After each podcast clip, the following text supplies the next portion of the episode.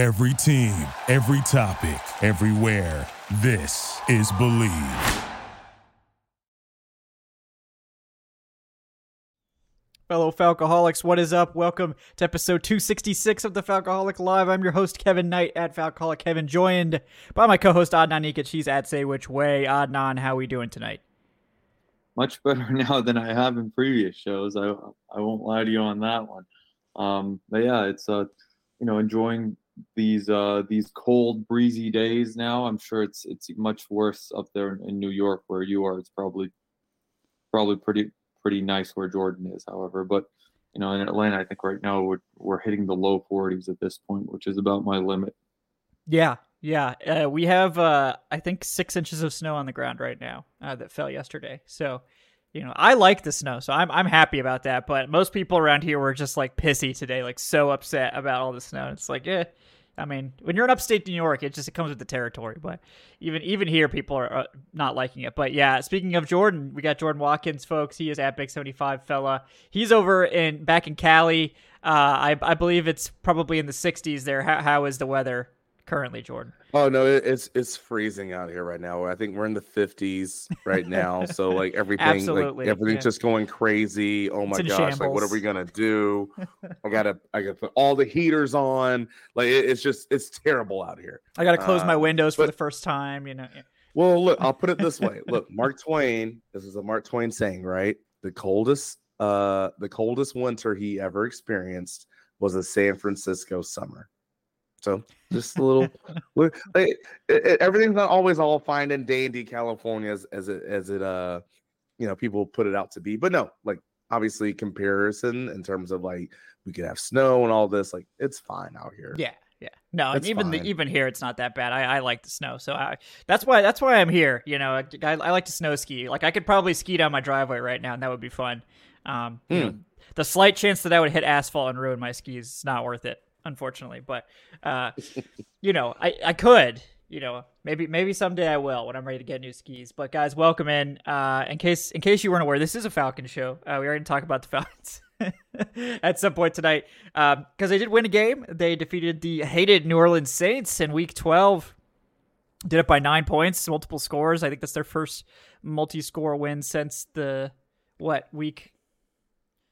Jeez, week one. Week one, week one, I was like thinking Yeah. of a closer game. And I was like, no, actually, no, there there wasn't one. So you know, we, we get that big dub. Uh, it's against the Saints. You love to see that. And obviously, we just heard that Jessie Bates won NFC Defensive Player of the Week. That's all, always great to see. You should have. He's done it twice. Uh, he's won it twice now, both times against NFC South opponents. So you love to see that for sure. But guys, we're gonna dive into that game a little bit. I know Jordan and I went deep on it, but we'll get at Adnan's take uh, on that as well. And then, of course, we'll talk about the upcoming matchup with the New York Jets and sort of do we think the Falcons can keep it rolling? You know that they they get to play Tim Boyle, which is a big help, and he, it's not his first start because it's so so we should be good. You know, we, we should be fine. It's just the first start of these quarterbacks that seems to get us, but uh, we'll we'll It's see. first start against the Falcons. Like the Yeah. Falcons played him against the Lions a couple. That's right. ago. Yeah, so we already got Mm-hmm. that that we got that out of the way. We got that out of the way. So uh, they should theoretically, you know, have a good opportunity to to defeat the Jets this week. But we'll get into that and sort of if we think this uh if we think th- this back half of the season can actually be positive or if this week was sort of a flash in the pan and it's about to go back into the darkness. Uh all that and more on tonight's episode. Before we dive in fully, guys, want to bring you a word from our sponsor tonight, betonline.ag, folks. The holiday season is off and rolling with the NFL in full stride and the NBA and NHL hitting mid-season form. BetOnline is your number one destination for all your sports wagering info with up-to-the-minute sports wagering news, odds, trends, and predictions. BetOnline is the top spot for everything pro and amateur sports, and it's not just the big four.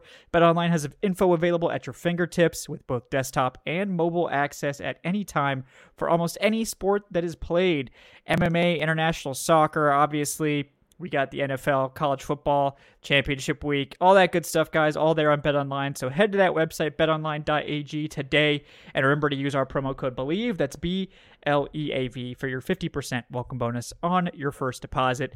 BetOnline, where the game starts. All right, so let's let's dive into this a little bit folks. We got and I'll get your take first because we we went like an hour and a half on Tuesday's show. We had a lot of takes on this game, so Adnan, I'll I'll let you open up with with this discussion uh, because a little bit of a frustrating game, a little bit of a sloppy game, but they do come away with a nine point victory over their most hated rival. So it's hard to be too nitpicky about it. But sort of what what were some of your big takeaways from from Sunday? Um, I think this game really showcased what individual brilliance and what playmaking actually is. Um, and that goes back to, you know, some discussions that we've had about Arthur Smith. And not, this isn't going to be an Arthur Smith hate show. Like, there's a lot of issues still with this team. We're we're going to table like you know the whole you know head coaching draft takes all of that. We have a divisional win right now. Like what we're going to table that for like later on. But basically it doesn't matter what your scheme is. It does not matter what your football philosophy is. At the end of the day, playmakers are playmakers. And at the end of the day, there is a difference regarding the talent of those guys who who go out onto the field and you know who's who can sort of just make a play for you, make an impact play for you. And obviously, I'm talking about Jessie Bates, who was Atlanta's big free agent signing. That pick six that he had against the New Orleans Saints was it, it was Ed Reed levels of play. Like I think RG3 had a a great like uh, video recap about it on his Twitter. I encourage you to check that out if you haven't seen it already. But basically, Jessie Bates starts out on the left side of the field in a cover one, and he completely reads Derek Carr's eyes. Like that that player, uh, the wide receiver for the New Orleans Saints on the right side of the field was not Jessie Bates's man at all. That was not his assignment. Was pretty much Chris Olave on the post route, which Derek Carr wasn't even looking at because Jessie Bates was lined up on the left side of the field. And Jessie Bates makes a break onto the ball before Derek Carr even cocks his arm back to throw. Like he read that play like a book. He he read that play in film study he he read that play as it was going on, and even Derek Carr said in the post game, yeah, he like he wasn't supposed to be there. Like that was not his man, and you know you just sort of have to tip your cap to him and just say, hey, that that was a great job. That's one of those plays where you you know one of those. Uh, the safeties of the past for the Atlanta Falcons do not make that play. They don't come close to making that play. And it that that play I think sort of changed the season for the Falcons because remember, you know, you were down three nothing. You had that uh, fourth down, which you know was one of those questionable calls where you know the fourth and two read option run where where you uh, Desmond Ridder gets tackled for a loss, and New Orleans is all of a sudden marching downfield, and it seemed like you know they could have scored a touchdown to go up by two touch to go up by two possessions, even a field goal. You're down by six. You don't feel good about it. You've lost three games going into the bye week. And then that play sort of that play happens and the narrative and the tone sort of shifts. Because I feel like after that, the Falcons sort of played with this swagger that we have not seen from them in a long time and that we particularly have not seen from them against the New Orleans Saints in a very long time because you know, this is the first time in a long time that I remember where you can say that the Falcons went out and absolutely bully the New Orleans Saints. I mean, like, you, you know, you saw the shit talk. You saw Cordarrelle Patterson screaming after those big physical punishing runs. You know, you saw the offensive line. For, Matthew Bergeron and Chris Lindstrom were the two highest graded offensive linemen according to PFF, in the entire NFL this week. The offensive line, four of the top five graded offensive players for the Falcons were on the offensive line. They absolutely controlled the line of scrimmage. Like the, the Saints could not do anything, uh, especially in run defense, where you had 228 yards rushing in this game, 5.6 yards per carry on, on over 40 carries. That's that's a ridiculous amount against any team, especially a team like the Saints, which is known as one of the better run defenses in the NFL. And then Jessie Bates goes out there later on when the Saints looked like they were about to retake the lead.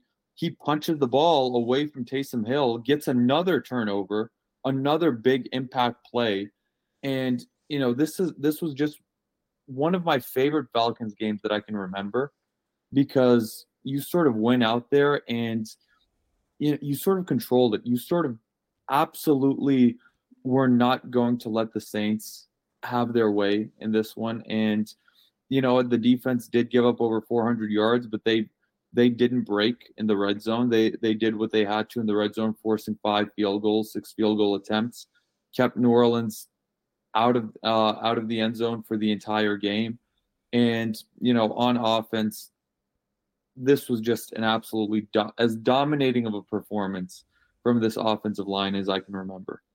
Yeah, you love to see that, and you know, I, I know we spent a lot of time on Trench Talk talking about Matthew Bergeron, and finally him having this really great game, and um, hopefully it's a sign of things to come for him. Maybe maybe the bye week was a chance for him to really sort of get comfortable uh, and settle in a little bit uh, during his rookie season, but also welcoming in, of course, Aaron Freeman. He's at currently at Locked On Falcons, still at Falc fans whenever he escapes Twitter jail. But Aaron, welcome in. How you doing, man?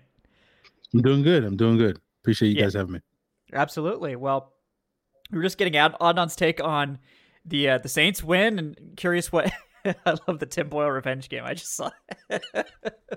yes. Well, well, we'll get to that. We'll get to that. But what do you think about this this this Falcons win over the Saints? Were were you impressed by it? Were you sort of meh on it? I mean, obviously it's a win over the Saints, so you know you can't can't be too upset about that. But yeah, I mean, I think. Uh, objectively uh, subjectively all these are subjective opinions but like I, I, think i look at this game and i say like yeah the, the falcons margin for error was kind of razor thin in this game and so they kind of barely squeaked by but at the same time because it's against the saints don't really care and the fact that they were able as as as i caught adnan saying you know to sort of dominate the line of scrimmage in the ways that they did it's like revenge for years and years of the saints D line kicking our offensive line's butt year after year and it was just like to to basically put up you know one of the best rushing games that we've seen from an Arthur Smith led team and we, we have a bunch to pick from especially when you go back to last year in terms of dominant games and this game was pretty much as good as any of those games that we saw this team have a year ago when they were dominant on the ground and to basically do that against the Saints just feels it just feels a little bit better you know yeah. and so while I can sit here and be like, yeah, you know, there's certain some things, you know, if the Saints go one for five in the red zone, do they potentially win this game? All that stuff and more. Uh, yeah, I could sit here and nitpick all day long, but ultimately at the end of the day, I don't care. They they wound up doing the thing, punking the Saints, and basically everybody in New Orleans all week long is talking about how their season is over and how they need to fire their coaching staff and how they need to just gut the roster. And it just feels so much better when it's the Atlanta Falcons that can sort of deal that death blow to the uh, New Orleans Saints. Yeah, I mean, you always have to appreciate that no matter what, but it and you brought up a good point. Like the, these Falcons Saints games, they're they're always ugly. They're they're always close affairs that you know even when like the falcons are clearly better or the saints are clearly better these two teams basically play each other to the wire. So may, that was maybe inevitable but a nine point win i mean that's much more co- this is the most comfortable win against the saints i can remember in recent years in terms of at the end of the game not totally panicking but just nice to nice to to get the dub obviously and nice like you said to to see this team actually dominate the trenches uh, it, the Saints aren't the same up front as they have been on either side of the ball, but still, I mean, it it it, it just means more, right? Uh, shout out to the SEC or whatever. it just means more uh, when you beat the Saints. So, uh, love to see that. Love to see that. Uh, but yeah, Jordan, I know we talked about it, but sort of now, you know, we've had some time to sort of digest this game even more. You know, how, how are you feeling about this game still? Are you still feeling pretty, pretty jazzed, uh, pr- pretty positive, even though it, it wasn't perfect, but, you know, we'll take it. Uh, you know, first and foremost, before I get into that, first off, Aaron, uh, what's going on? I gotta tell you, I love you, dog, and here's the reason why. I, I know they talk about you're in Twitter jail, but when when you're not in Twitter jail, the fact that your background and your your wallpaper is Jonathan Babineaux, all right, like that, like I just gotta I gotta shout that out, right? Um, but no, I want to put it this way. Look, I, I said it before, and I'll, I'll keep saying it again. This was a game for me, for the Falcons, especially up front I wanted it to be the, you know, that that you know, uh kind of make a team tap out kind of game, right? In terms of look, if what we all think the Falcons' identity was supposed to be is this team that's going to run the ball. I don't care if you know they're going to run the ball. Like you still can't stop it kind of games. I wanted to see it happen, and of course, now you do it against the rival, your hated rivals the most, the Saints. It makes it even that much more better. I still stand on that. Um, you know, it, again, it was like one of those things. Well, like look at some of the biggest drives. Yes, Desmond Ridder was four for four on the uh, touchdown drive when he when he threw the uh, wheel route, rail route, however you want to call it, to Bijan Robinson. But the biggest thing about it was they couldn't stop zone on the final drive. Right, we're trying to ice out the clock. The Saints couldn't stop zone. Um, it was one of those things where I love seeing it. The reason why I did love seeing it is because I think this is really the second year in a row we're really looking at it where they dominated the Saints up front, especially offensively. I mean, if we if we look back to again opening week last year against the Saints in the Benz, you couldn't tell you. I, I'm not hearing any argument that says the Saints were the more physical team in that game, right? Again, I always bring up the play. I think it was uh, Cordarrelle getting the touchdown. He runs over Kaden Elliss, I believe. Obviously, Kaden was in the Saints at that point in time, but no, he set they, you set the tempo of like no, we're we're the more physical team, we're the more dominant team. Now, of course, a lot of things changed when Marcus Mariota fumbled and then the Saints go down to score. But if you're still looking at it overall, I thought the Saint the Falcons were the more dominant, physically imposing team in that game. Now they actually had a chance to get rewarded because of that, right? On on Sunday. So no, I still I still feel the same way about that game. Um, and obviously, I know we'll get into it a little bit later there there's a little bit of that in that context too. I want to see it again this week. Yeah.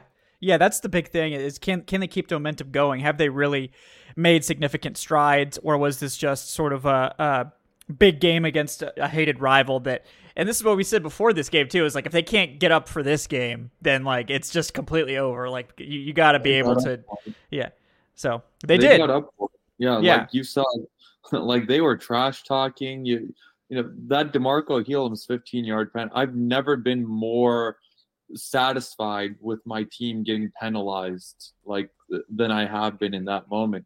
And yeah, it just sort of feels like it, it felt like a shift because it's always, yeah, especially recently, right? Like the Saints have won nine of the last 11 games coming into this one against the Falcons. Like since Sean Payton got there, I know this has been the best era of Falcons football with with the on, uh, onslaught of uh, the onset of the Matt Ryan era. But one thing that even Matt Ryan could never do was consistently beat the Saints. And you know, it's always them out physicaling you, always them winning the line of scrimmage. And you know, it just felt like sort of a tone shift where, you know, for once you bullied them. And you know, it just felt like, you know, Big Brother just beating the shit out of little brother on the playground and then you saw like Cam Jordan running off running off to mom at the end of the game on the sideline just with that scowl on his face not not having done shit the entire game and the Saints D line not having done shit and you know Jordan brings up a great point and I could not wait to bring it up. When is the last time the Falcons got the ball up one possession with what was it 6 minutes left and just absolutely sucked the life out of the game. Like, wh- when's the last time that happened?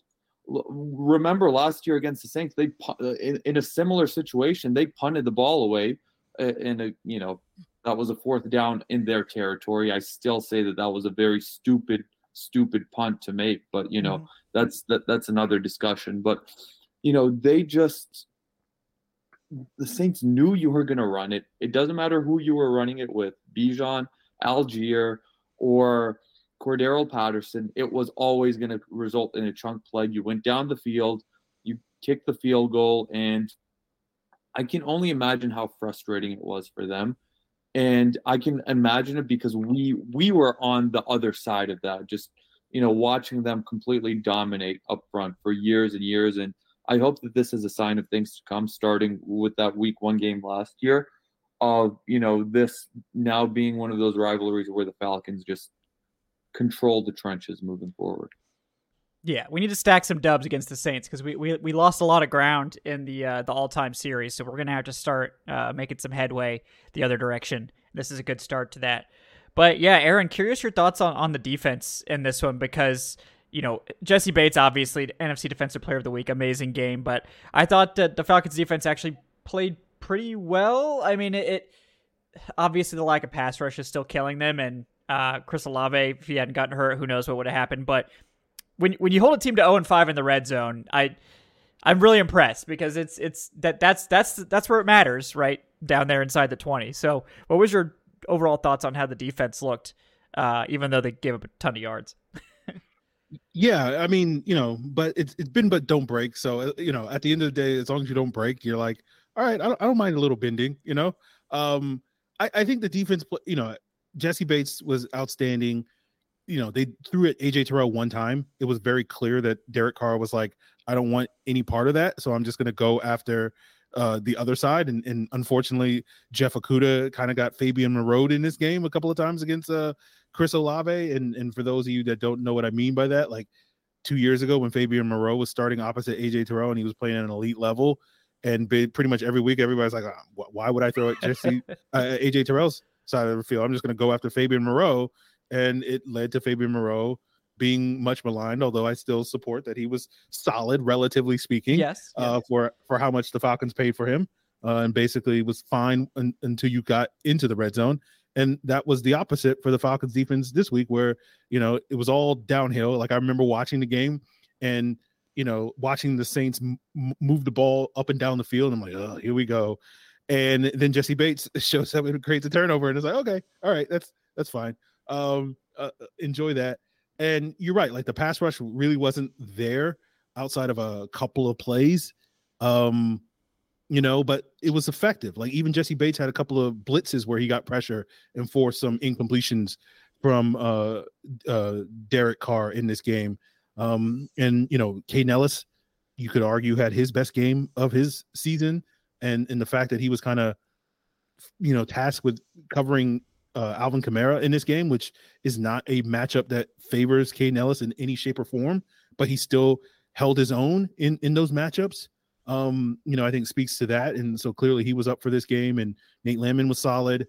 Um, you know, Dee Alford had a couple of uh, positive plays. Trey Flowers had his best game of the season. You got positive contributions from DeMarco Hellams, Richie Grant, who's been very rough over the month of November, probably had his best game of the year as well. So I think even though you can poke holes in certain areas of the defense, giving up so many yards, you know, a couple of rough outings for a couple of guys. Uh, overall, it, it felt like collectively, you know, a lot of players on this defense had their best games of the season.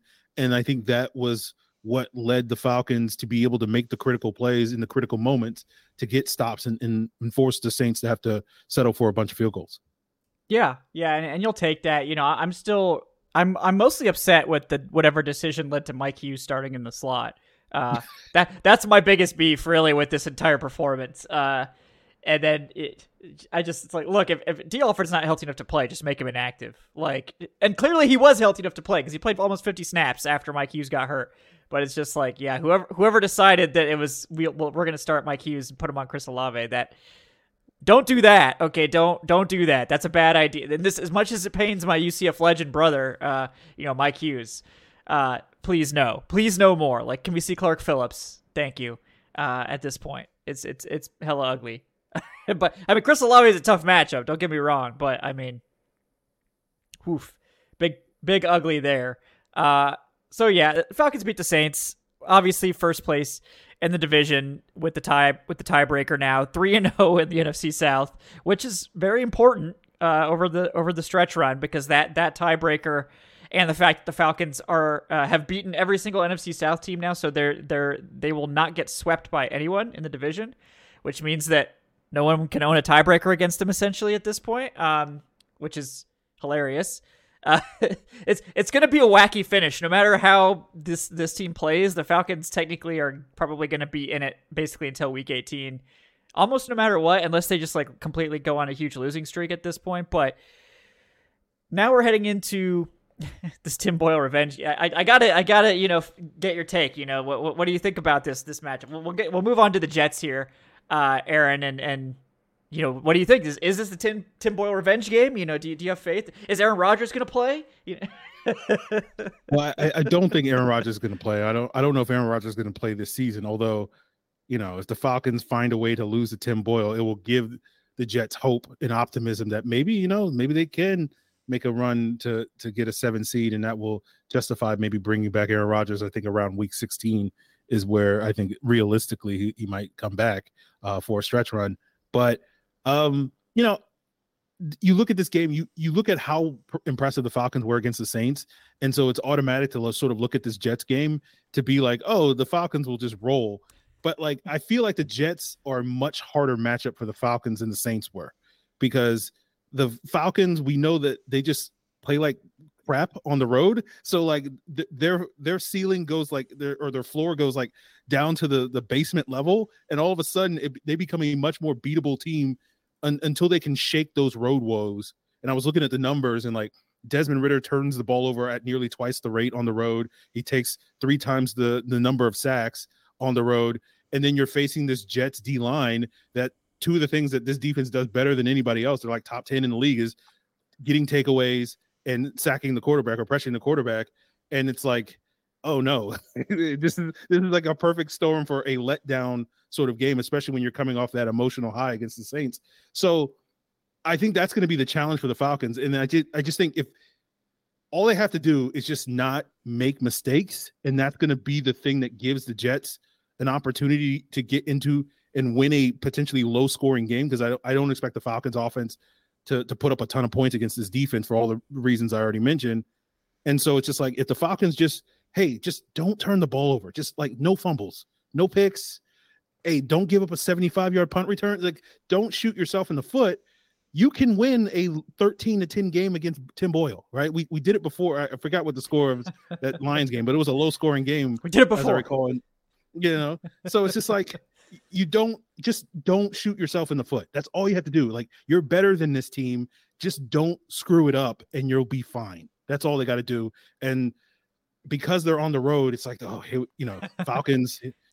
it's like, and so like I'm optimistic and, and and confident that they'll win the game, but I think it's gonna probably be the most trash, dirtiest, sloppy sort of way to get to like a 13 to 10 win. And I'm just like, I'm already, I'm like, I'm emotionally preparing for this sort of letdown and being in completely pissed off at the Falcons in the fourth quarter. Like, why are you sucking so much?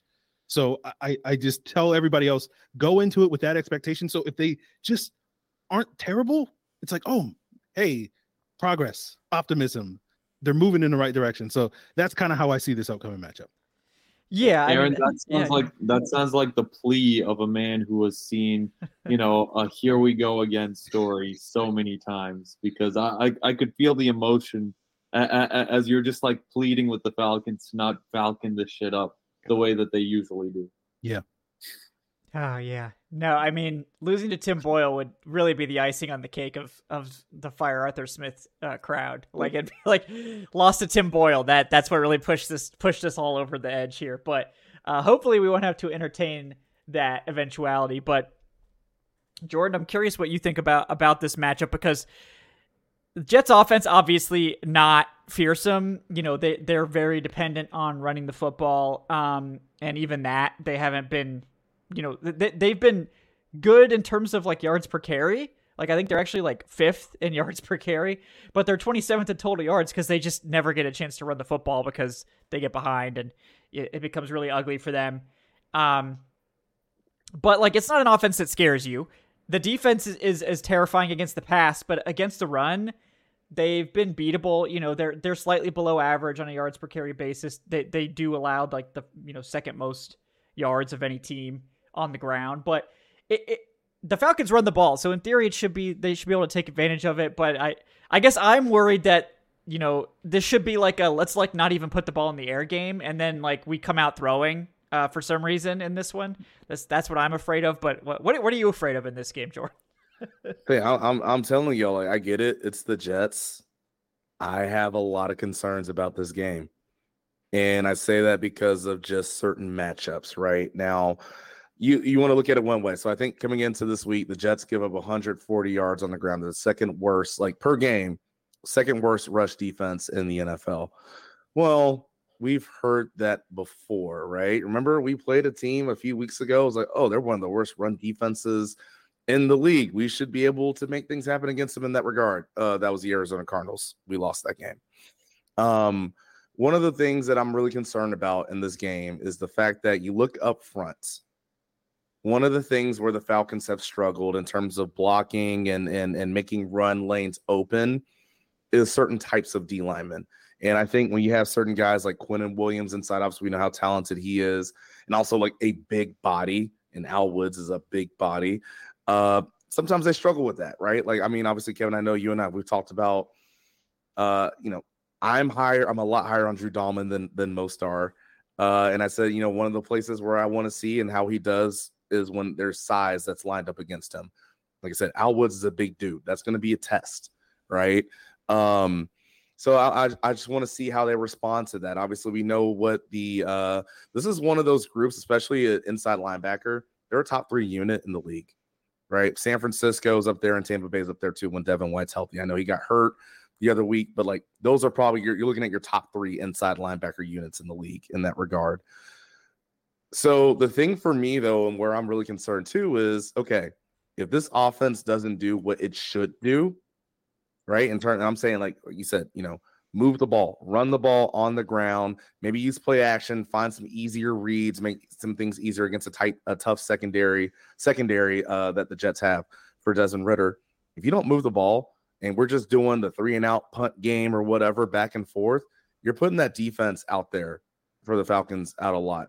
What's the one thing, Kevin, that we talked about with uh on trench talk uh for the defense is again because of the injuries, right? Grady Jarrett is not here anymore.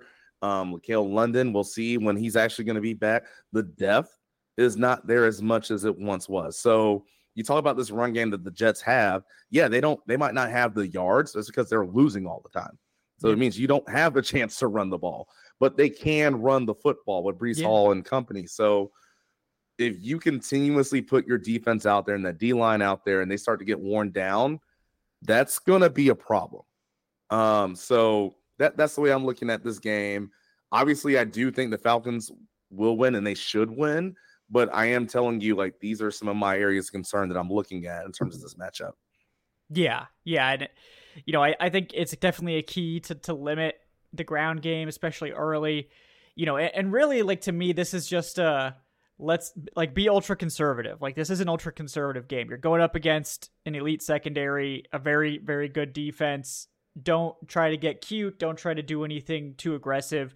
You you can wear this defense down because they are a really good defense, but that offense with Tim Boyle, they're going to make mistakes. You just have to wait for it to happen. Mm-hmm. So don't don't make mistakes yourself trying to take it to them. And and you know, it pains me because like I'm a proponent of this aggressive style of play. Like I want to go for it on fourth down. I want to be aggressive. I want to take deep shots and all this. But like we've talked about it, this Falcons team, they can't do it. Why? Because they don't execute. They don't execute at a high enough level where you can trust that you're going to get that fourth down. Not because you're not talented enough to get it or because it's not analytically correct to go for it. It's because the chances of somebody screwing up, running the wrong route, missing a block, whiffing, fumbling the football, whatever, is so high with this offense for God knows what reason. You should you should just take the points with this offense because the defense is pretty good right? If they just take the points instead of going for it on fourth down in, in, a lot of these games, they're they're winning comfortably by the time the game ends. And it's you know, and it pains me because I I'm always I've always been a proponent of like we should be aggressive, we should go for it, and and I like that style of offense. But you can't do that. First of all, against an elite defense like the Jets, probably you know le- leads you to be a little bit more conservative. And and also when your offense is, is as mistake prone as it is, you, you just should be a little bit more conservative. And I know you're you're a proponent of that as well. Well, I mean, I guess the thing for me is I I don't have a problem of being aggressive when the Falcons have been aggressive. It's how you go about being aggressive. So again, we we just talked about right the Saints game, and we we really saw it in that second half how the Saints had no answer for the run game. Right now, how how much different would have had looked, or how how different would we have felt if that fourth and two instead of you're, you're going to motion Kaleb McGary to the other side of the line and then be cute and run a, a, a, read option on the other side where you just motion from. What if we just said, okay, we're going to run in, we're going to run zone right here because we don't think you can stop it. And then we get the first down, right? Like how, how much too obvious, differently. but you see what I'm saying? Like there, there's a difference for me in terms of being aggressive, which I don't have a, I don't like to an extent, I don't yeah. have a problem with, but how does it look when you're being aggressive? Like once he went emotion, because remember I told you I was at the game, I was like, okay, this is interesting. This is new. And then once we ran a play to the opposite side of the motion, that's when I was like, what are we doing? It, it wasn't the play itself. It was, I mean, the decision itself. It was the play. Like, what, what, why are we doing this? Who are you trying to fool? Don't fool them. The Saints are not good against the run this year. Punish them. And of course, yeah. like that's what ended up winning us the game is we punished them on the ground. So why did we not do that sooner? You know that, that that's that's kind of where I am with all of this. Yeah, no, that makes total sense to me. Uh, that's kind of how I feel about it too. Uh, you know, I don't disagree with it in principle, and in fact, I generally am a proponent of, of being more aggressive, particularly on fourth down. But it matters how you do it, and it matters if you can execute it consistently or not. But yeah, Adnan, curious your thoughts on this. Are are you you know feeling feeling relatively positive here, or, or are you have a lot of trepidation surrounding this Jets matchup? Um, the Jets aren't going to be a, a pushover. Um, their defense is legitimately really really good. Um, and you know, there's one stat that really sort of highlights it. The Jets are last in the NFL in blitz percentage. They blitz less than 16% of the time, but they are third in quarterback pressure percentage, which counts hurries, knockdowns, and all sack plays. The only teams that are, you know, have a higher uh, quarterback pressure percentage than they do are the Cleveland Browns and Kansas City Chiefs, both also very elite defenses, arguably the two best defenses in the AFC. And then you have the New York Jets who are right there with them. We've seen them go through just a gauntlet of really good elite quarterbacks, and we've seen them make each of those quarterbacks look very, very mortal throughout this season. So yeah, I'm I'm right there with you guys that you cannot play into their hands. You you cannot, you know, this is not an air raid type game. First of all, no game with Desmond Ridder should be an air raid type game, but especially not this week. Like this this week especially is one where you really have got to establish the run. And this is one of those weeks where you you have to make things as simple as possible for Desmond Ridder because you know Robert Saleh can call a hell of a defensive game and the New York Jets are elite. Like they are absolutely elite on defense. They're seventh in the NFL on takeaways. They have 19 their Achilles heel the Achilles heel of this defense is missed tackles they are third in the NFL in missed tackles. They have 89 this year. Only the Panthers and only the Houston Texans have missed more tackles than they have, which, you know, sort of bodes well to that argument of you know, get Bijan Robinson into space, uh, you know, and, and, sort of let him work, let him work in space a little bit against, you know, these Jets players and, and make them make them prove that they can tackle him consistently without missing those tackles. Um, I'm I'm only worried that Arthur Smith will kind of get cute because we've seen that happen. But you know, hopefully, hopefully it, it doesn't happen, and hopefully he realizes that yeah, like this is not this is not a team to really sort of mess around with. This is not a team to experiment against. Um, go out there and yeah, I, I'm right there with you guys. I think an ugly 16-10 victory. You, you know, this is one of those games where if it's fourth and three, uh, and you're at midfield, I, I'm, I'm more than okay punting it away.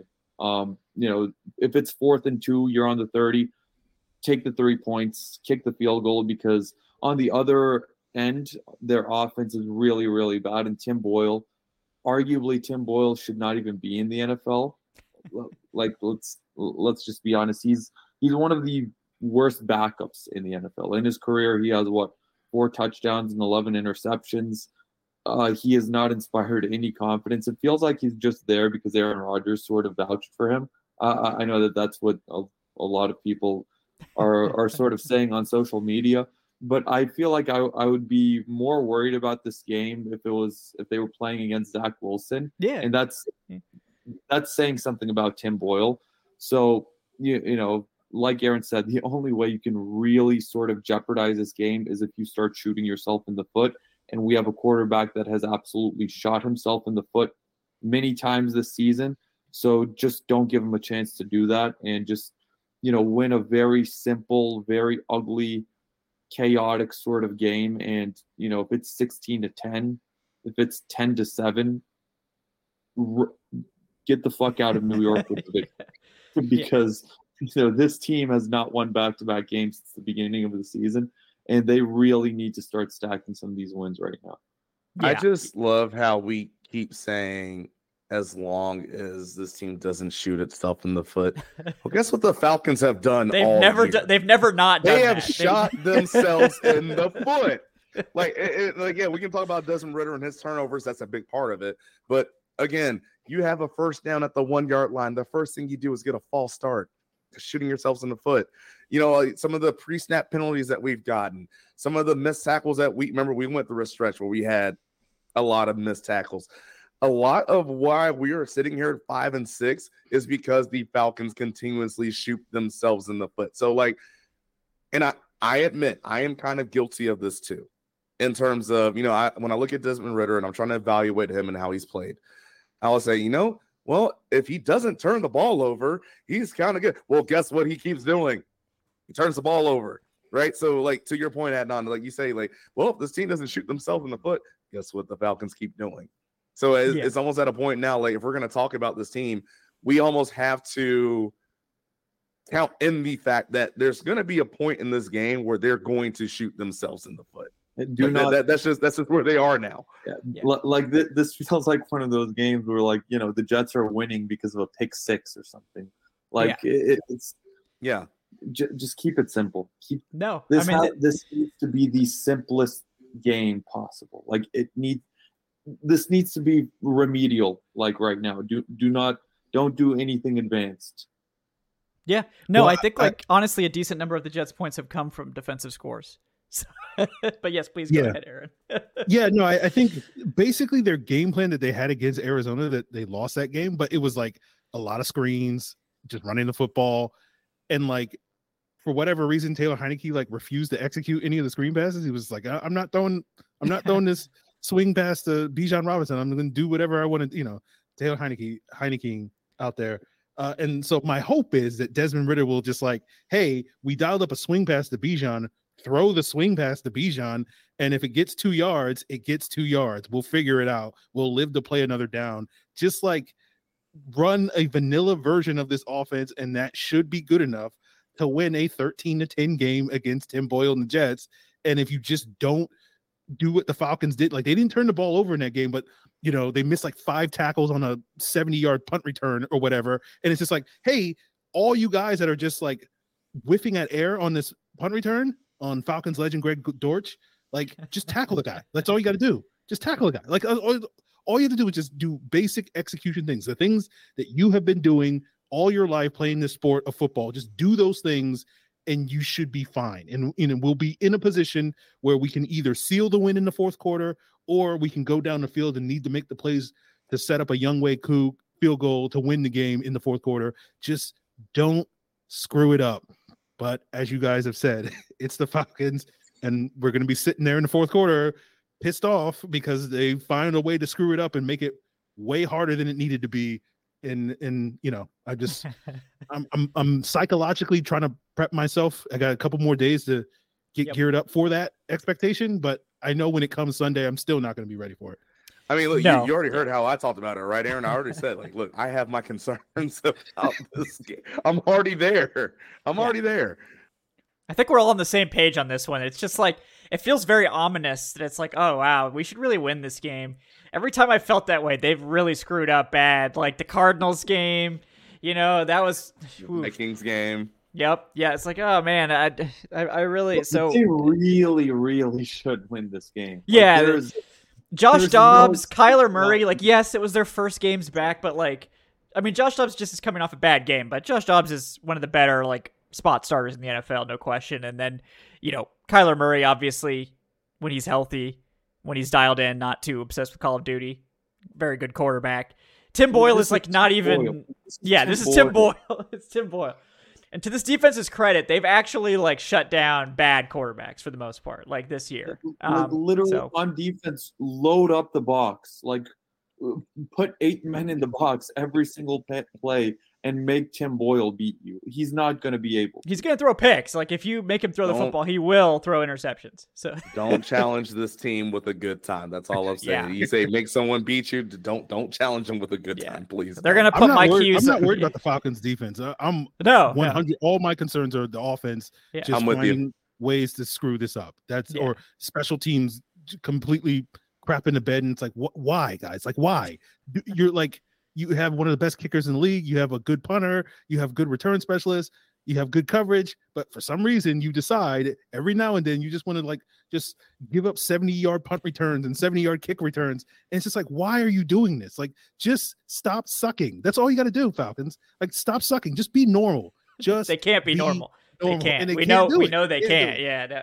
So that that's yeah, man, this team. But yeah, it- you just got to beat Tim Boyle. Uh, and and I don't think you have to do a whole lot to to do that because I I think it's this is one of those games where you just wait around for them to make a mistake and you capitalize and like you get up you get up ten points on the Jets and it's probably game over. Like I don't like literally against the Dolphins, you know, they get blown out 34 to 13. Half of their 13 was a pick six. So like they they just like they scored six points against the Bills. Like Tim Boyle is, is really bad. Like I legitimately I'd be much more afraid of Zach Wilson because at least Zach Wilson sometimes escapes the pocket, and we know that's like the Falcons' nightmare. Is like any a quarterback that can even slightly move is like the, the an- anathema to this you know defense. But Tim Boyle is not that. Uh, so I agree with, with what you guys were saying. I, I think the defense will be fine. It's just up up to the offense to not just completely shit the bed. And as long as they don't, we should we should win this game. And like it- this could be a game that they win comfortably, but it's it's on the road, and it's like, uh, you know, how how do they look? Cold, you know, it's, Yeah. it's December. You, you just we just talked about upstate New York uh, at the start Yeah. of the show. The 6 Mhm. inches of snow there. Like Yep. Oh yeah. So no, it's just they just need to to come out. It should be a run heavy game plan. They should keep the ball out of the air as much as possible. Just don't even test anyone, um, and and just grind this Jets defense, which is very good, but they can be ground down over the course of a game. They have been. They've already they faced the most rushing attempts of any defense. This is a, a, a battered defense at this point. They've really gone through it. Like you, you can wear this defense down with the run game. You don't really have to do anything fancy. Just go in there, beat them up on the ground, and, and come away with the win. And, and hopefully, again, I know people mentioned it, stay injury free because that stadium is an abomination. Like that field is terrible. So, um, yeah, it, it you just got to be, just got to hope for the best there. And the NFL really should do something about that field, but it's bad. It's really bad. Um, one thing I was gonna say too, because I know we were just talking about the the Jets O line. I do want to an extent see this be a get right game for the pass rush. Now, I'm not saying that because they get success against the Jets, that means that all of a sudden we're gonna have a fixed pass rush. No, that's not what I mean. But what I'm saying is again, so obviously, Kevin, again, we talked about uh Arnold Ebiketie and the sack that he got against the Saints, right?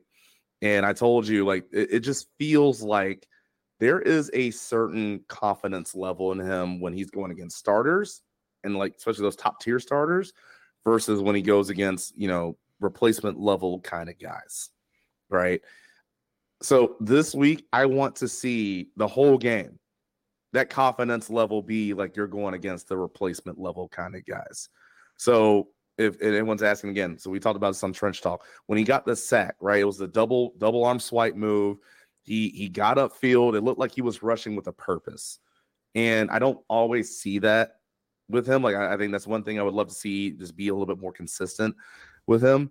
Um, because another example I used was he tried to do a spin move, and this was when Ramczyk was actually in the game, and it just didn't look like he fully bought into. Hey, I'm going to rush upfield to sell the upfield rush, and then boom, that's when I hit the spin. It was kind of a little slow, a little choppy. So Ramczyk, being a smart tackle that he is, he sat on it, right?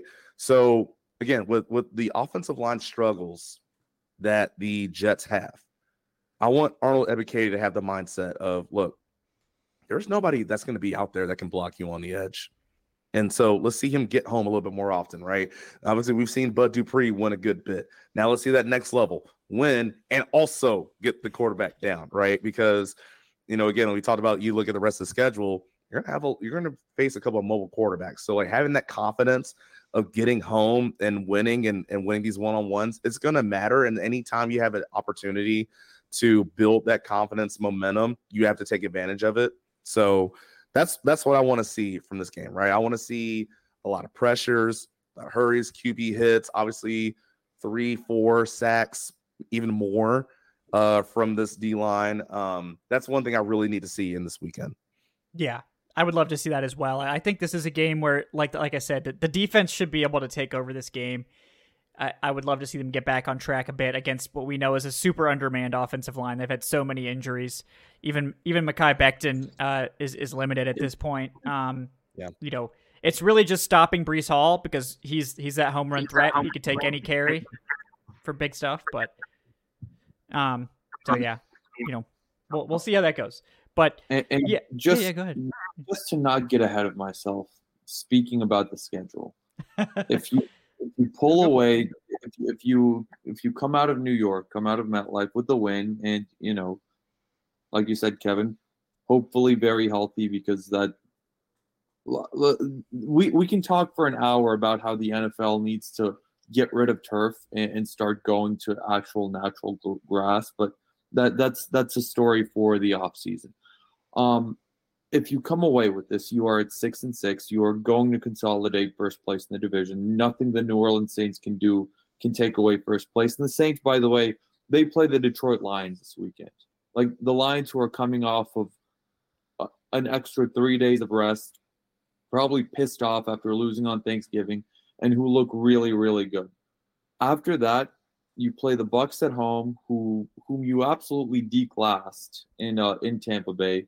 Uh, earlier this season. Then you play in, in Carolina, who just looks like an absolute disaster at this point. You have a really, really good chance because of the this schedule is the gift that keeps on giving for the Falcons this season. And you have a chance to really eh, stack some wins and to really put some distance between yourself and the rest of this division with with these next three games like you will be favored to win these next three games if you do so, you're going to win the tiebreaker against everyone else. Even if you win those two games against the Bucks and Panthers, even if the Saints beat you in Week 18, you have the tiebreaker on account of the uh, four and or five and one division record at that point. So the Saints will have to go into that game at the very least tied to have a, any any sort of a chance of winning this division. But you know, like I said, I'm getting ahead of myself. But everything is lining up for the Atlanta Falcons to sort of just you don't even have to be great. You don't even have to be like an elite football team. You just have to do what you're supposed to and you just have to, you know, not screw it up these next few weeks and you can sort of glide your way to a division title this season. So yeah. I, I just I, I just want to say this. Sorry, Kevin. I just want to say this real quick because Adnan, I don't disagree with anything that you said. Um, but here's what's frustrating about the Falcons this year. We can say about the Falcons last year and just this division as a whole. This whole season, we could have said, and we've been saying, you know, the way the schedule lines up, this is possible. This is available. You can do this. You can do like that's been the case this whole time. Yet here we are at five and six. You know, I think there's a reason why everyone talked about that uh that practice last Wednesday during the bye week. And Aaron, I'd love to hear your comments on this too. Um, there's a reason why everyone talked about it like being so physical because I think everyone in that building is frustrated too. Of they knew that, right? Like you're, you're going against Will Levis in his first start. You're going against this this Commanders team who, again, they were just waiting for any reason to say, "Hey, you know what? We, it's time to fire sale. Time to go. They were just waiting. They were sitting on G, waiting for O to, to get rid of a lot of stuff in that building. You didn't give it to him. And then, of course, again, Josh Dobbs, we can talk about how how good he is as a backup, yada, yada, yada. The dude was there for five days. He never you shouldn't have lost that he, game. He didn't take any right. He, he, didn't yeah. practice. He didn't know the cadences. He didn't know anything, and you lost to him. So again, this is one of those things where you're not wrong in talking about yes, the the schedule lines up for the Falcons to run away with this and make things happen. But the problem is, it has always lined up for them to run away with this and make things happen. And they haven't done it. So, at least for right now, I can't give them that benefit of the doubt. Yeah. No, that's that's very true and that's kind of my my last sort of thing to touch on here is what what do we think the rest of the season is going to be like? I know Adnan mentioned the the very easy schedule, and you touched on it too, Jordan. But Aaron, what what do you think? Is was this Saints game just another mirage, and this team's about to go on another huge losing streak against a very winnable stretch? Do you think maybe they turned a corner after the bye? Where are you sort of? We obviously don't know too much yet. We've seen the one game after the bye and didn't look all that different other than the run game being better. I mean, I know we got the most important player on offense back in Parker Hesse, uh, but, but you know, what, what do you sort of what do you what do you think about the rest of the season? Do you, do you have hope at this point, or, are you not buying in, in, in any way, shape, or form at this? Well, stage? I'll, I'll definitely feel a lot better about this upcoming matchup if we find out on Saturday again that Parker Hesse is active for this game, elevated yes. from the practice squad. So you know, I just, just, give him a just give him a roster spot. You know, yeah. What the like, hell? you know, know hey Joe Gaziano, I love what you're doing on, in practice or whatever, but like you've been inactive pretty much every game this year. Like, what are we doing here? Give that spot to Parker Hesse, but I, I agree with you guys. Like this season has basically been, hey, the Falcons get a little momentum and then they take two steps back. And the answer the question, I don't know. Like that's why this game to me is going to be important. Like again, I, I don't need this team to go out there and play a great game of football. I just need them to play a clean game of football. You know, it's just like don't screw up. That's all you got to not do. Just don't screw up. And if you cannot do that in a tough road environment against a good defense, if you just don't shoot yourselves in the foot, like I'll feel a lot better about this team's ability to do the things that Adnan's talking about down this stretch as opposed to the previous stretch. That oh, there is something different about this team after the bye week because they went out there and they dominated the Saints in the way that we've been looking for and looked like they were fired up whether that was from the practice or you know just a general whatever but the fact that they came in and now it's like okay you you you got on that emotional high and we know in this league any given sunday all that stuff you tend to have that letdown game that trap game. It's a road game against a quote unquote inferior opponent against the jets. And so don't fall into the trap. And if they don't fall into the trap again they don't have to play a great game of football. They're just good enough without shooting themselves in the foot that will give me the confidence okay there's something different about this version of the falcons than what we saw a month ago when they were in, already in first place and had you know several winnable games ahead of them so that they could create that separation that Adnan's talking about and like okay that this this is different now but they could again uh, what we've been talking about we've lined up all the reasons why this yep. team can fall into that trap against the jets and we'll yep. just be doing this all over again well same old falcons maybe they'll figure it out this week and you know we'll get to that week 18 game and we'll be like well they maybe they got a chance to win this game and back themselves into the playoffs and we can sit there and you know moral victory all that stuff. But i'm just hoping i'm hoping that we can actually not have one of these conversations again where we're sitting here going like well they're going to probably screw it up somehow. Like we can actually start to actually buy into this team not screwing up for once and not falconing you know and uh, you know, being something more than that. So that's yeah. what I'm hoping, but we'll Me see. too. Yeah, no, I mean, absolutely. Uh, that that's where I am. Is like just they they had an absolute opportunity to to get out, and I mean, it's they didn't even need to win out. Like after beating the Bucks, they had that three game stretch: Titans, Vikings, and Cardinals, and it's like you should go two and one there. Uh, you don't need to go three and zero. Oh. You know, shit happens. It's the NFL. You're gonna lose some. You're gonna lose some stupid games sometimes. Uh, I predicted they'd lose the Titans game because I was like, this is going to be their stupid game that they lose, you know. And then Same. they they lose all three. You know, they lose to Josh Dobbs with no practice. They lose to the one in eight Arizona Cardinals, uh, and they lose all. You know, they they go zero oh and three when they probably should have gone two and one. And now it's like, I, I don't blame anyone for not buying into this team because they haven't really given you anything to buy into. You know, that that's why we were hearing people call for Arthur Smith's job, and I, I don't think he's out of the out of hot water yet. I mean, depending on who you ask, he's completely safe, which I think that's ridiculous. Like you can't be completely safe at this point, in my opinion. But you, you got to beat the Jets. beat the Jets, then we can talk, right? We we could talk about maybe they're building something. And to me, I'm looking for another dominant ground day, like another another dominant day on the ground. If you if you put up another 200 yards rushing. You, you run the ball well, even if it's not beautiful, because I'm not expecting it to be beautiful. It's a road game. It's a good defense this team doesn't play particularly well on the road. Just show me a, a, consistent ground attack. Put put put down the, the Jets. Just get out of there with a win. I don't care how ugly it is.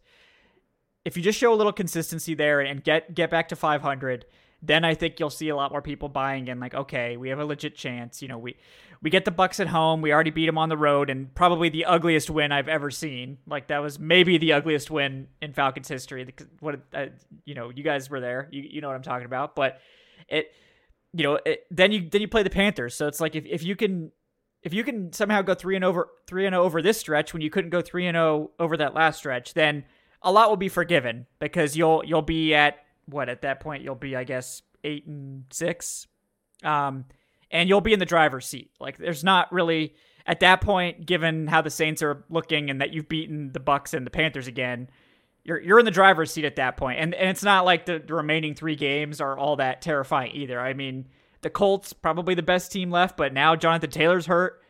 The Bears, I mean, who the Bears are either the worst team in the NFL or they're going to beat you by two points. There's no in between. Like they're, they're just. I mean, who knows with the Bears? But then you play the Saints. They have again. a mobile quarterback though. That's They- yeah, you're right. Thing that So this team could see. So they're probably going to lose to the put that in Bears because of that. That's a good point. They're also yeah, going to be playing in Chicago yeah, in what January at that point, Right. which Yeah. is not fun. No, it's not great. Yeah. So like you could I think if you if you can find a way to win, you know, go 2 and 1 over these next 3, you could probably afford to also go 2 and 1 over the last 3 and and finish, you know, 9 and 8 or whatever. Um and that that 9 and eight's probably winning this division by at least a game given what, we, what we've seen from the rest of these teams. So that that's what I'm looking for at this stage. But uh is are you on this sort of the same page there? Oh yeah, no, I'm definitely with you on that one. I'm just saying, like, these next three games are against teams that are arguably that have arguably been worse than you have when it comes to consistency, when it comes to just you know overall play. Like you're facing the reason why I, I, know I shouldn't be doing this to myself. I know I should not be getting my hopes up. But the reason why I am is because you already beat both the Panthers and the Bucks, and then you're facing Tim Boyle. Now, the Falcons have disappointed me over and over, over and over again throughout my life and throughout this season.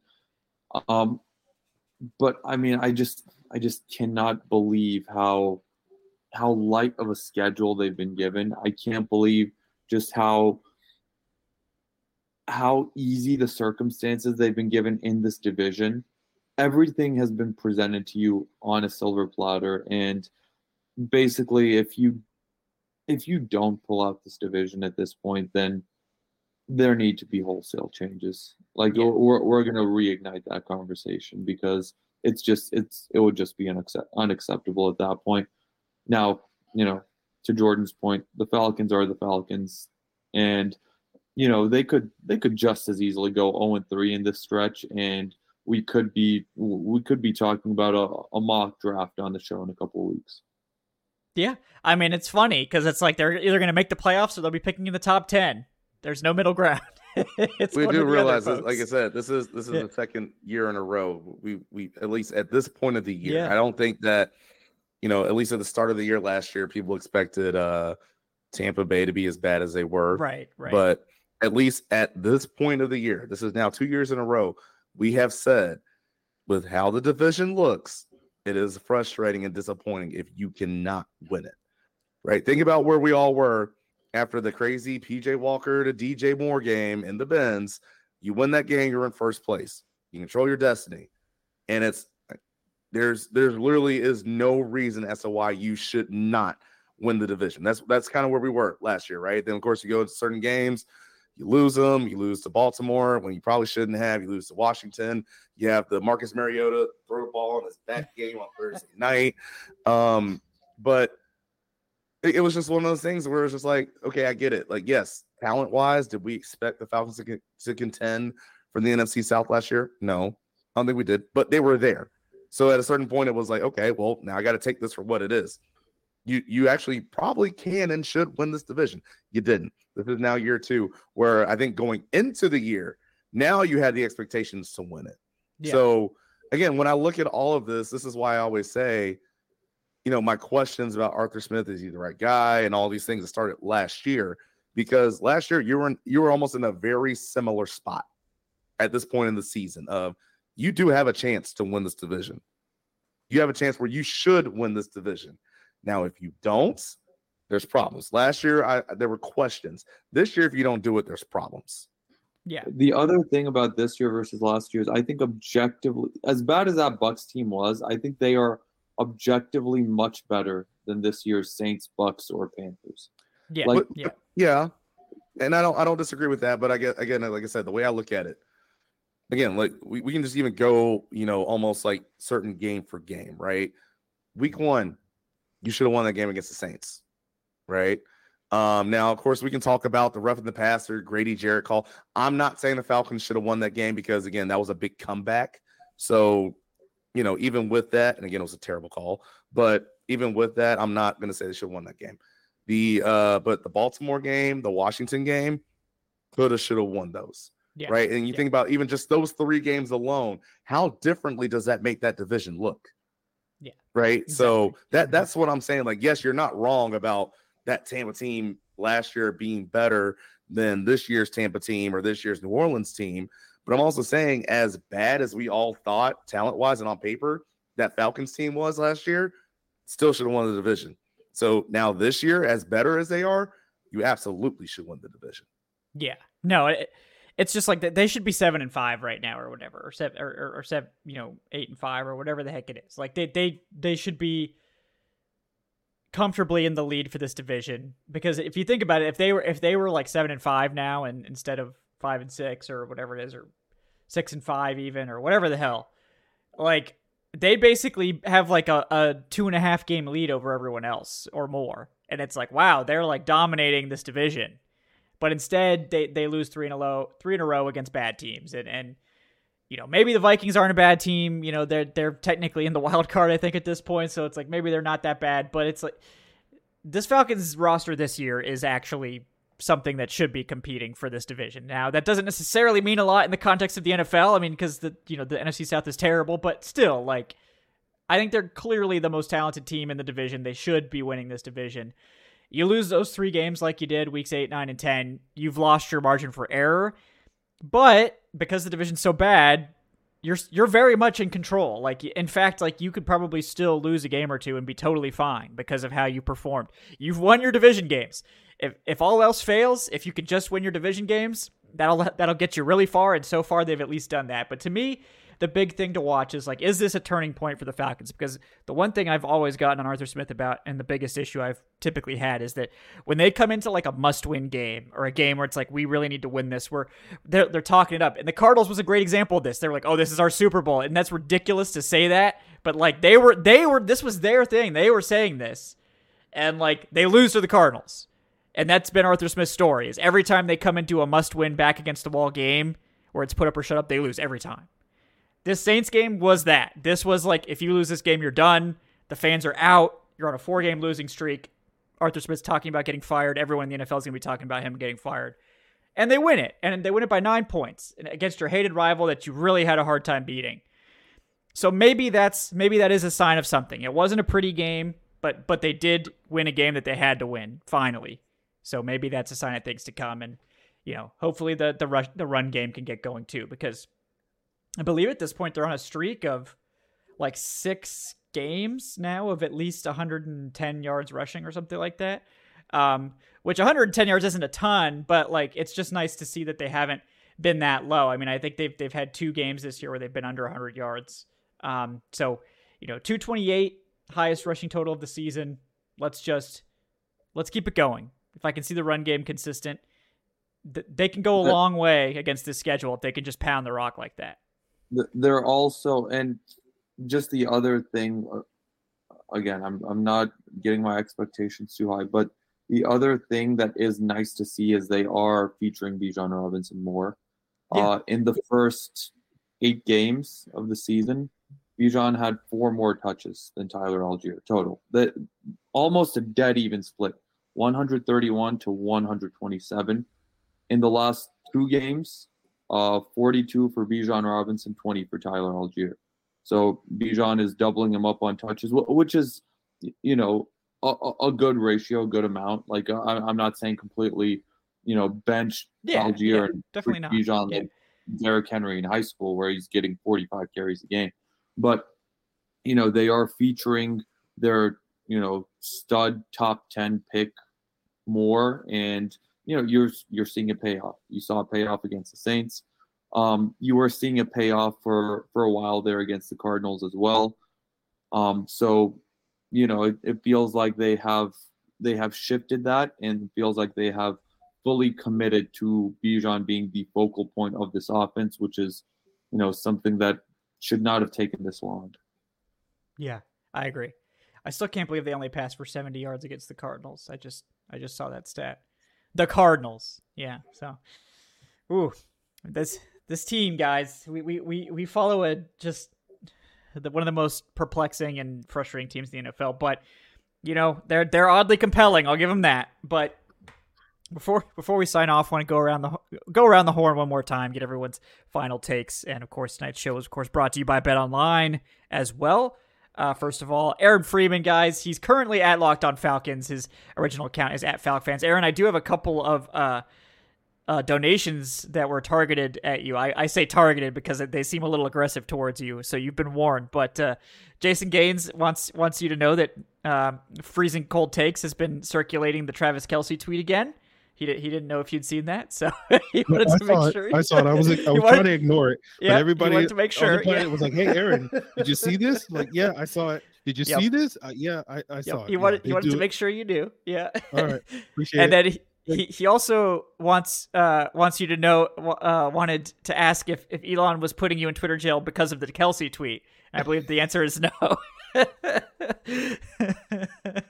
Oh But, man, like yeah. you know, I that tweet is ten years old, and I like J- uh, Travis. I'm sorry, Travis Kelce a lot. Like he's one of my favorite players now. Of course, no one would believe that because of a stupid ten year old Such a tweet. hater. Yeah. I- yeah, you know. So it's just like, all right, cool. I'll just I'll just own it. I guess I'll just be the Travis Kelce hater for the rest of my life. Yep. Yeah. But uh funny funny stuff. Thank you, Jason, for the donations as well. Uh always that that's a fun one. But yeah, this is more, one more lesson why you should just never tweet ever. Yeah, you know that that's really the takeaway message from this. But Aaron, any anything else you want to share? Anything else you want to plug before we sign off tonight?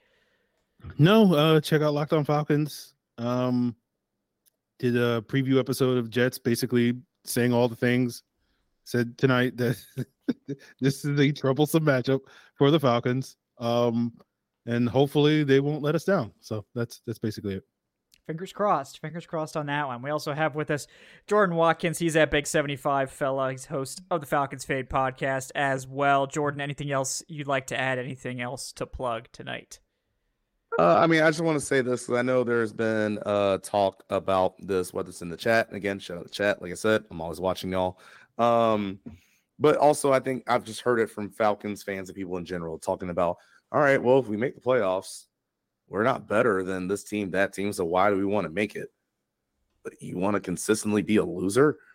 Like I- I, don't understand that mentality. Also, That's a weird take. again yeah, it's it's very weird it's very weird but at the same time for me it's like let's just say like look i always want a culture in a building that's focused around winning and i'm telling you once you get a, a taste of winning it's addic- it's addictive right so even if the falcons let's say they win. Maybe they had to match up with the cowboys in the first round or whatever they lose. Still everyone in that building's like man this is what the playoffs are like. I want to be back here. I want to do whatever it takes to get back here. Or you know, maybe there's certain voids in free agency that you have to fill, right? I mean, obviously, we, we heard what Calais had to say, Jessie Bates had to say when it came in about this vision and what the team was going to do. Well, now if you start putting results to that vision, now other people are going to say, man, you know, the Falcons, they're just me away from from going there, and then this is going to make it look even different, right? And so instead of oh, well, see, they're same old Falcons, they're not making playoffs, they're seven and ten again, and yada yada yada. Like, oh, am I going to waste my time there outside of you know you want to be a young a young man in Atlanta? I understand that, but um, you know, my point being is no, th- it, like even if you just make the playoffs, that means something. So this whole narrative and idea that people talk about of well, you're just going to lose if you get there. I don't care. You made the playoffs. Making the playoffs it matters in this league. That matters and like like it, that, that means something. So no, make the damn playoffs. I don't care Yeah. if you lose right away when you make it. Make the damn playoffs. Yeah, It'll and- also be the yeah, yeah. first No, go ahead, ever home game at Benz in the mm-hmm. playoffs if you win Yeah. this division. Like, Yeah. you have not had a home playoff game since the NFC title game in 2016. You haven't had a playoff game since 2017. Never had a playoff game in the Benz. Yeah. Georgia, Like- the University of Georgia and Alabama, they have more playoff games in the Benz than the Falcons do. Atlanta United has more playoff games in the Benz than the Falcons do. I need to see the Falcons in the playoffs having a playoff game in the Benz. I need to see it. The the New England Patriots have more playoff wins in the Uh-huh. You didn't have to. You didn't have to save them. You have to do You us didn't like have to that, save yeah. them. Yeah, we could leave that. We could leave the Patriots out of this, but at Yeah, least at least they're they're paying for their sins now. Uh, the, the deal with the devil has expired, and now he's coming coming calling for the Patriots' souls. But um, yeah, Can, can the Falcons make a similar deal for seven titles? yeah, I'll take it at this point. You know, somebody somebody get get the proper uh, spectral authorities in, in touch with the Falcons so we can make this deal. But um, yeah, it you, you got to get playoff experience if you want to like because it, it's rare that you just get in and win like it, you need you need and like there's guys like jessie bates they've had the experience but this is a young roster for the most part there are some veterans here but you need to start getting playoff experience if you're serious about this team actually getting somewhere. And like even if you get waxed by the cowboys in the round in round one which probably like at least an 80% chance that that happens right? So even if you you lose that game you get the playoff experience you get the game in the Benz it it's it's worth it. Like and like yeah maybe you lose the game but there's there's always a chance that you don't lose the game okay? Like you you can win there's a chance. The, the cowboys lost to the cardinals like the i mean it- Cowboys it, can are happen the best team to play in the playoffs. Yeah. If you want to luck up and win a game that Yeah. you have no business winning, because they yes are notorious for losing playoff games that they have no business losing. yes so like if anyone is going to potentially blow a playoff game it's the cowboys and You guys heard it here first. Aaron Freeman is guaranteeing a win against the Cowboys in the it's wild coming card. round. it's coming i mean it's Look, just it's look. one of those things Hey, yeah The Eagles better watch out. We're coming up there for divisional round weekend. oh I'll, hell I'll, yeah. I'll take that. I'll take that L. I'll tweet that out and let uh, freezing cold takes post that one. yeah that happened. No, that that's a good point though, because this you know the Cowboys are notorious playoff chokers, and uh, the Falcons. It's basically a house money game, right? It's like nobody in the world is expecting anything from you, so you go in like, okay, whatever. If we lose, I don't care. There's no expectations. There's no pressure. We're just gonna come out and play, and you're probably gonna get your ass kicked, but maybe you don't. Maybe you don't, and then there's always that chance. Also, just because we're talking about the playoffs, because it's very fun and it's been so long. Yeah, Um, if you you know truly do expect a division title this season, uh, that Thursday night football game this week between the Cowboys and Seahawks is going to be very important because the winner of that game will sort of have an, an, an inside route to that five seed, to that top wild card seed, and the winner will. I don't want to say will likely play in, in Atlanta because the Cowboys will still have the better record, but the Cowboys' schedule is very, very difficult down the stretch. So if you want to, you know, hope for a division title and hope to avoid the Cowboys, then it's in your rooting interest to support the Seahawks on Thursday. Yeah, yeah, maybe we could get you know, the, unless the Falcons think they're going to be getting ahead of one of the, uh, you know, higher Uh, they- that- They're, they're not getting ahead of any of these other division leaders. You're not It's getting ahead of the happen. Lions or the or the 49ers. Yeah, it's it's just there's no way. So, uh, it's it, you're playing you're you're almost certainly playing the Cowboys, but you know it, we'll see we'll see how how that shakes out. Uh, we got a long way to go, of course, but also of course thanks to my co-host Adnan Adnan She's at Say Which Way. Adnan, anything else you'd like to plug before we sign off tonight? Uh, yeah, well, I'm working on uh, what if the Falcons win or lose, which is a, a, a lot more, you know, positive uh, tone this week than it was uh, last week. And, you know, the series history article against the Jets, which the Jets, by the way, uh, preview of that article, are the team the Falcons have the third highest winning percentage against in the NFL, behind only the Chargers and the Panthers. So historically, the Falcons have have beaten the Jets uh, more times than not. They've won four of the last five games against them. So you know history's on your side. Not that that really matters, um, but also if you know if they lose this game, I think we may have a thousand people uh, viewing the post game show on Sunday. yeah. Oh man. Well, guys, you, you heard it here first. You know, the imminent doom of facing Tim Tim Boyle is is coming, but I, I'm holding out hope that we'll have another positive post game show this week. Obviously, we will have an, uh, a game preview coming. Uh, I know I'm going to be joined by uh, the uh, Bleav in Jets guys, um, Rami Lavi, I believe is his name, and then possibly former Jets running back Bilal Powell, aka my oh. fantasy hero from a few years ago. Uh, shout out to Bilal Powell. He like won me my championship that year. I had to. He he took. I forget what year it was, but he like took over the New York backfield because of injuries, and he like crushed it from like weeks 14 through like 17. He just crushed it. So, uh, big fan of Bilal Powell even before that, but especially because of that. Uh, so definitely excited to to have have him on if he's available as well. So we'll be doing that on Friday, coming to you guys, and then of course we'll have our post game uh, where we're hopefully recapping a win against the Jets and, and some more positivity and you know uh, that's that's I'm not even going to entertain anything else at this point because I, I that's just too dark. It's just too dark. Okay, like I've had enough of that. So let's let's get this big dub and we can have a little bit more positivity in here uh, because it's more fun when the Falcons are at least flirting with the playoffs, even if this team is probably fatally flawed uh, in, in terms of some something. You know, maybe the play calling is the fatal flaw with this team. I don't know, but uh, we'll just hope for the best here. And uh, yeah, thank you guys so much for tuning in. Please like, subscribe if you haven't done so already. Leave that five star review for listening on the podcast platform of your choice. Uh, check out if you're watching on YouTube, we do have our channel memberships now. Shout out to everyone who's already signed up there. If you want to get some YouTube exclusive perks, you can sign up on the channel memberships page here on YouTube. If you're a podcast listener, check out the Patreon for those exclusive podcast perks as well uh, yeah, guys, but we'll see you again on Sunday afternoon for this post game show. Fingers crossed for the big dub. Uh, so for myself, for Adnan, for Jordan, for Aaron, thank you guys so much for joining us tonight on Falcon Live. We'll see you next time, folks. Have a great night.